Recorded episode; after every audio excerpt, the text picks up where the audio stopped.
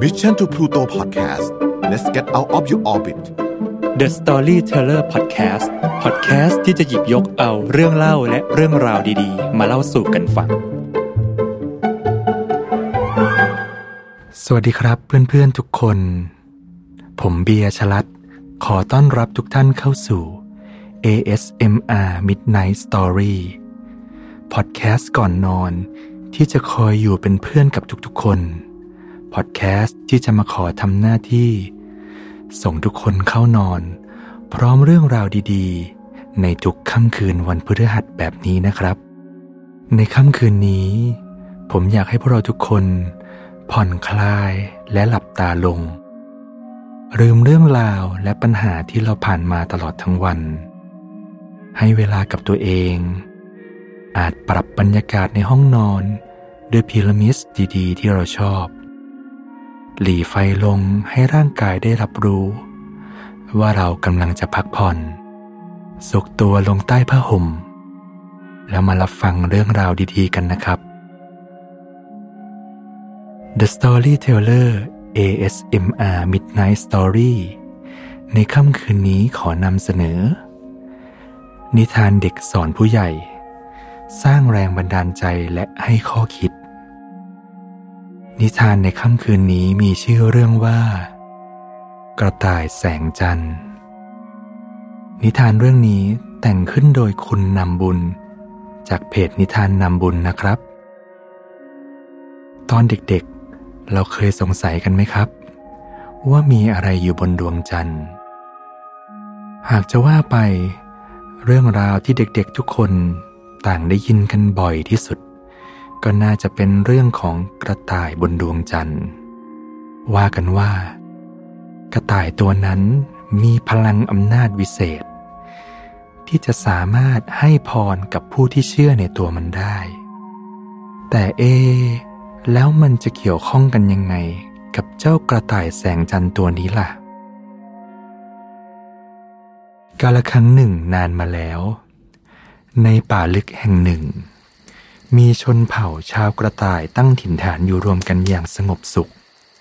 ชนเผ่านี้มีตำนานเล่าขานมาเป็นเวลาหลายชั่วอายุกระต่าย เรื่องเหล่านั้นก็คือตำนานของกระต่ายแสงจันทร์ กระต่ายผู้คอยดูแลและปกป้องชนเผ่ากระต่ายทั้งหลาย ให้ปลอดภัยและพ้นจากพยันตรายต่างๆ เด็กๆ ชาวกระต่ายต่างมีกระต่ายแสงจันทร์เป็นฮีโร่ในดวงใจด้วยกันทั้งสิ้น กระต่ายตัวน้อยเหล่านี้ มักจะฟุ้งฝันว่า วันใดวันหนึ่ง เมื่อมันเติบโตขึ้น มันอยากที่จะเป็นกระต่ายแสงจันทร์ให้จงได้ เจ้าเมฆขาว มันคือกระต่ายตัวน้อยตัวหนึ่ง ที่มีความฝัน อยากจะเป็นกระต่ายแสงจันทร์ คุณปู่ของเจ้าเมฆขาว เคยเล่าให้มันฟังว่า ดวงจันทร์จะมอบพลังให้แก่กระต่ายผู้กล้าหาญเพื่อให้กระต่ายตัวนั้นมีพลังพิเศษ สามารถต่อสู้กับเหล่าวายร้าย ในยามที่เกิดเหตุขับขันกับพวกเราชาวกระต่าย เจ้าเมฆขาวได้ยินดังนั้น มันก็ได้ตั้งปฏิญาณกับตัวเองเอาไว้ว่า วันใดวันหนึ่ง มันจะต้องเป็นกระต่ายที่กล้าหาญเพื่อให้ดวงจันทร์มอบพลังวิเศษให้แก่มันให้ได้ แต่ในความเป็นจริง กลับไม่ง่ายอย่างที่เจ้าเมฆขาวคิดเลย เพื่อนๆของมันต่างพากันหัวเราะเยาะเมื่อได้ยินเจ้าเมฆขาว พูดถึงความใฝ่ฝันที่มันอยากจะเป็นกระต่ายแสงจันทร์ จะว่าไปแล้ว ก็เป็นเรื่องปกติที่เด็กๆเช้ากระต่าย ต่างใฝ่ฝันอยากจะเป็นกระต่ายแสงจันทร์ แต่เจ้ามฆขาวเนี่ยนะ ตัวก็เล็ก แถมดูผอมกระร่อง ไม่มีเรี่ยวไม่มีแรง อย่าว่าแต่จะไปปกป้องใครเลยลำพังแค่ดูแลตัวเองให้รอด ก็น่าจะลำบากแล้ว ความใฝ่ฝันของเจ้าเมฆขาวที่อยากจะเป็นวีรบุรุษผู้พิทักษ์จึงกลับกลายเป็นเรื่องตลกขบขันในสายตาของเจ้ากระต่ายน้อยตัวอื่นๆ แต่อย่างไรก็ตาม ถึงแม้เจ้าเมฆขาวจะถูกเพื่อนๆหัวเราะเยาะ ความฝันของมันอยู่ตลอดเวลา แต่มันกลับไม่เคยเสียกำลังใจ หรือไม่เคยแม้แต่จะคิดที่จะเลิกล้มความตั้งใจของมันเลยแม้แต่ครั้งเดียว ในที่สุดเย็นวันหนึ่งก็มาถึง เย็นวันนั้นเป็นวันปกติธรรมดา เจ้าเมฆขาวก็ออกไปทำหน้าที่ของมัน คือการไปหากิ่งไม้ในป่า เพื่อนำมาก่อไฟไล่ความหนาว ให้ความอบอุ่นกับครอบครัวของมัน แต่ในค่ำคืนนั้นเอง กลับมีเหตุการณ์ที่ไม่คาดฝันเกิดขึ้น ฝูงหมาป่าผู้หิวโหย บุกเข้ามาโจมตีหมู่บ้านกระต่าย ฝูงหมาป่าได้ไล่ต้อนและจับกระต่ายทุกๆตัว มาขังรวมกันไว้ในกระโจมขนาดใหญ่กลางหมู่บ้าน พวกมันตั้งใจว่า ตอนรุ่งสางจะต้อนกระต่ายทั้งหมด กลับไปกับพวกมัน แล้วเอาไปขังไว้ในถ้ำเพื่อพวกมันจะได้มีอาหารกินตลอดฤดูหนาวที่จะมาถึง และแล้วกระต่ายทั้งหมดในหมู่บ้าน ก็ถูกต้อนจับมาขังเอาไว้ในกระโจม บรรดากระต่ายเด็กๆ ทั้งหลายต่างตกใจกลัวจนตัวสั่นมีเสียงร้องไห้กระจองงอแงด้วยความกลัว เพราะมันต่างรู้ในใจ ว่าท้ายที่สุดแล้ว พวกมันทั้งหมดจะต้องตกเป็นอาหารอันโอชะของฝูงหมาป่าฝูงนี้เป็นแน่ ท่ามกลางความโกลาหลที่เกิดขึ้น คงจะมีแต่กระต่ายเท่าผู้เป็นคุณปู่ของเจ้าเมฆขาว ซึ่งถือว่าเป็นกระต่ายที่อาวุโสที่สุดแล้วพอเห็นเด็กๆชาวกระต่ายตื่นกลัวจนแทบสิ้นสติ ตัวคุณปู่เองก็ไม่รู้จะทำอย่างไรเช่นกัน จึงตัดสินใจที่จะเล่าตำนานกระต่ายแสงจันทร์ เพื่ออย่างน้อยก็ถือเป็นการปลอบใจกระต่ายน้อยทั้งหลาย ให้ผ่อนคลายความกังวลลงไปบ้าง แต่เรื่องราวกลับปรากฏว่า ฝูงหมาป่าที่นั่งอยู่ในกระโจม หลังจากที่ได้ยินคุณปู่เล่านิทานเข้า ก็เกิดมีความไม่พอใจเป็นอย่างยิ่ง พวกมันต่างพากันเดินตรงมาล้อมคุณปู่ และสั่งให้คุณปู่กระต่ายหยุดเล่าทันที มันขู่ว่าถ้าไม่หยุดเล่า คุณปู่จะกลายเป็นอาหารของพวกมันณเวลานี้ ในที่สุด คุณปู่จึงจำใจต้องหยุดเล่าเรื่องตามคำขู่ของหมาป่าเหล่านี้ แต่ในเวลาเดียวกันนั้นเอง คุณปู่กลับสังเกตเห็นสีหน้าของเหล่าหมาป่า ดูซีดเผือดลงอย่างประหลาด คุณปู่ไม่เคยรู้เลยว่าตำนานกระต่ายแสงจันทร์ ที่ชาวกระต่ายชื่นชมกันนักกันหนา ในทางกลับกัน นี่คือตำนานสุดสยองขวัญที่สุดของชาวหมาป่า ที่มัน ไม่กล้าแม้จะเอ่ยถึงกันเลยทีเดียว เวลาผ่านไปอยู่หลายชั่วโมง ในที่สุดเจ้าเมฆขาวก็เดินทางกลับมาพร้อมกับกิ่งไม้หอบใหญ่ คืนนั้นเป็นคืนที่พระจันทร์สีน้ำเงินฉายแสงสว่างจ้าไปทั่วท้องฟ้า เจ้าเมฆขาวรู้สึกประหลาดใจกับบ้านเรือนของมัน มันรู้สึกว่าทำไมบ้านเมืองถึงกลับดับไฟมืดลงอย่างผิดปกติ มันมองไปที่กระโจมสีขาวขนาดใหญ่กลางหมู่บ้าน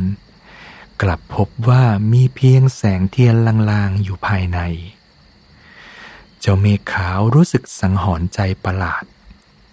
นี่มันเกิดอะไรขึ้นกันแน่ เจ้าเมฆขาวพยายามที่จะเงี่ยหูฟัง เสียงที่ล่องลอยมาตามอากาศ มันเริ่มได้ยินเสียงกระต่ายน้อยกำลังร้องไห้ สะอึกสะอื้นด้วยความกลัว เจ้าเมฆขาวรู้สึกตกใจมาก แต่ในขณะเดียวกันมันก็พยายามที่จะตั้งสติ แต่ในเวลานั้นเอง กลิ่นของสัตว์ลายกับลอยมาตามสายลม เตะจมูกเจ้าเมฆขาวเข้า นี่มันกลิ่นหมาป้านี่ จ้าเมฆขาวขนลุกสู้ มันรู้ในทันทีเลยว่า เหตุร้ายครั้งใหญ่ได้เกิดขึ้นแล้ว ในเวลานี้ เจ้าเมฆขาวมีทางเลือกอยู่สองทางหนึ่งคือการหนีเอาตัวรอด มันเองก็คิดว่ามันยังเด็ก ยังมีอนาคต อย่างน้อยการหนีเอาตัวรอด อาจจะไม่ใช่ทางเลือกที่ดีที่สุด แต่ก็เป็นการรักษาเผ่าพันธุ์กระต่ายของตัวเองเอาไว้ หรือสองคือการหาทางช่วยชาวกระต่ายทั้งหมดให้พ้นภัยให้จนได้ แต่ทางเลือกนี้ มันกลับคิดไม่ออกเลยว่าลำพังกระต่ายตัวน้อยอย่างมันจะทำได้อย่างไร เจ้าเมฆขาวตัวสั่นด้วยความกลัวเป็นอย่างยิ่ง กระต่ายตัวเล็กๆอย่างมัน จะเอาอะไรไปสู้กับฝูงหมาป่าทั้งฝูง มันครุ่นคิดอย่างหนัก แต่ในเวลานั้นเอง กลับมีถ้อยคำที่คุณปู่ของมันเคยสอนเอาไว้ แววเข้ามาในหัวของเจ้าเมฆขาว ในยามคับขัน ดวงจันทร์จะมอบพลังให้แก่กระต่ายผู้กล้าหาญเพื่อให้กระต่ายตัวนั้น ใช้พลังแห่งแสงจันทร์ ต่อสู้กับเราวายร้ายและปกป้องเผ่าพันธุ์ของพวกเรา คิดได้ดังนั้น เจ้าเมฆขาว ก็แงนหน้ามองพระจันทร์ ด้วยแววตาที่มุ่งมั่น มันคิดในใจว่า ไม่มีใครอีกแล้ว ที่จะช่วยพวกเราชาวกระต่ายให้รอดพ้นจากเคราะห์กรรมในครั้งนี้ นอกจากมัน เจ้าเมฆขาวอธิษฐานขอพลังจากดวงจันทร์ และหลังจากที่มันยืนนิ่งอยู่พักใหญ่ ในที่สุด เจ้าเมฆขาวก็ตัดสินใจรวบรวมความกล้าทั้งหมดที่หลงเหลืออยู่ เดินมุ่งตรงไปยังเชิงเขาเตี้ยๆที่อยู่ระหว่างกระโจมสีขาวและดวงจันทร์ จากนั้นมันตัดสินใจชูกิ่งไม้แห้งทั้งหมดที่มันเก็บมาขึ้นเหนือศีรษะ และโบกไปมาอย่างสุดแรงเกิด พร้อมๆกับส่งเสียงร้องขู่ สุดพลังอย่างบ้าคลั่งเท่าที่มันจะสามารถทำได้ เสียงแหวกลมพุ่งไปยังกระโจมสีขาว ฝูงหมาป่าและชาวกระต่ายต่างตกใจสุดขีดเมื่อได้ยินเสียงร้องคำรามนั้น เสียงร้องนั้น ดังฝ่าความเงียบสงัดมายังกระโจม และในทันทีที่เหล่าหมาป่า เหลือบมองไปยังผนังผ้าใบของกระโจม พวกมันก็ต้องตกใจแทบสิ้นสติ เมื่อมันเห็นเงาของกระต่ายแสงจันทร์ กระต่ายในตำนานที่หมายมั่นจะขย้ำพวกมันให้สิ้นซากด้วยกรงเล็บขนาดมหึมาในอุ้งมือ ฝูงหมาป่าทั้งหมดต่างตกใจและวิ่งหนีเอาตัวรอดกันอย่างสุดชีวิต แตกกระเจิงไปคนละทิศคนละทางในชั่วพริบตา ในที่สุด ชาวกระต่ายทั้งหมดก็เป็นอิสระ หมาป่าดุร้ายหนีไปหมดแล้ว ชาวกระต่ายทั้งหลายต่างร้องไห้ด้วยความดีใจและปลื้มปิติ และแล้วบรรดากระต่ายทั้งหลายก็ต่างพากันส่งเสียงร้อง เพื่อเรียกกระต่ายแสงจันทร์ ฮีโร่ของพวกมันให้เข้ามาปรากฏตัวในกระโจม แล้วกระโจมก็เปิดขึ้น เจ้าเมฆขาวตัวน้อยๆ ค่อยๆ มุดเข้ามาในกระโจม เสียงโห่ร้องเงียบลงในทันที เงาของวีรบุรุษผู้ยิ่งใหญ่ กลับกลายเป็นเจ้ากระต่ายตัวเล็กพร้อมกระร่อง ในมือยังคงกำกิ่งไม้แห้งเอาไว้แน่นด้วยความกลัว กระต่ายทุกตัว ต่างตกตะลึงต่อภาพที่ปรากฏตรงหน้า เจ้าเมฆขาว เจ้าเมฆขาวนี่เองหรือที่เป็นกระต่ายแสงจันทร์ฮีโร่ที่ช่วยชีวิตพวกเราชาวกระต่ายเอาไว้ สิ้นเสียงพูด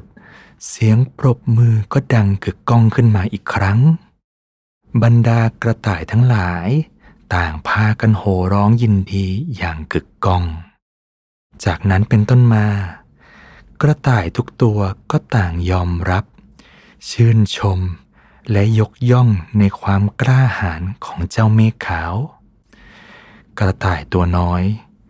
ผู้มีจิตใจอันยิ่งใหญ่และกล้าหาญและนี่แหละ คือกระต่ายแสงจันทร์ กระต่ายผู้กล้าที่จะเป็นฮีโร่ของพวกมันตลอดไป สิ้นเสียงพูด เสียงปรบมือก็ดังกึกก้องขึ้นมาอีกครั้ง บรรดากระต่ายทั้งหลายต่างพากันโห่ร้องยินดีอย่างกึกก้อง จากนั้นเป็นต้นมา กระต่ายทุกตัวก็ต่างยอมรับ ชื่นชมและยกย่องในความกล้าหาญของเจ้าเมฆขาว กระต่ายตัวน้อย ผู้มีจิตใจอันยิ่งใหญ่ และกล้าหาญและนี่แหละ คือกระต่ายแสงจันทร์ กระต่ายผู้กล้าที่จะเป็นฮีโร่ของพวกมัน ตลอดไป นิทานเรื่องนี้สอนให้รู้ว่า เราไม่มีทางรู้เลย ว่าเรายอดเยี่ยมแค่ไหน จนกว่า ความเข้มแข็งจะเป็นแค่ทางเลือกเดียวที่เราหลงเหลืออยู่ เพราะฉะนั้นนะครับ จงอย่ายอมแพ้ จงอย่าหวังพึ่งพาเพียงแค่โชคชะตา อย่ารอคอยและคาดหวังความช่วยเหลือจากผู้อื่น และที่สำคัญที่สุด อย่าดูถูกความสามารถของตัวเราเอง เพราะในบางครั้ง คุณอาจไม่รู้ว่าคุณมีศักยภาพมากมายเพียงใด และคุณอาจไปได้ไกล กว่าที่คุณคิดนะครับ จบนิทานแล้ว แต่ยังมีนิทานดีๆ รอให้ฟังอยู่อีกมากมายในค่ำคืนต่อๆไปสำหรับคืนนี้ ราตรีสวัสดิ์ครับ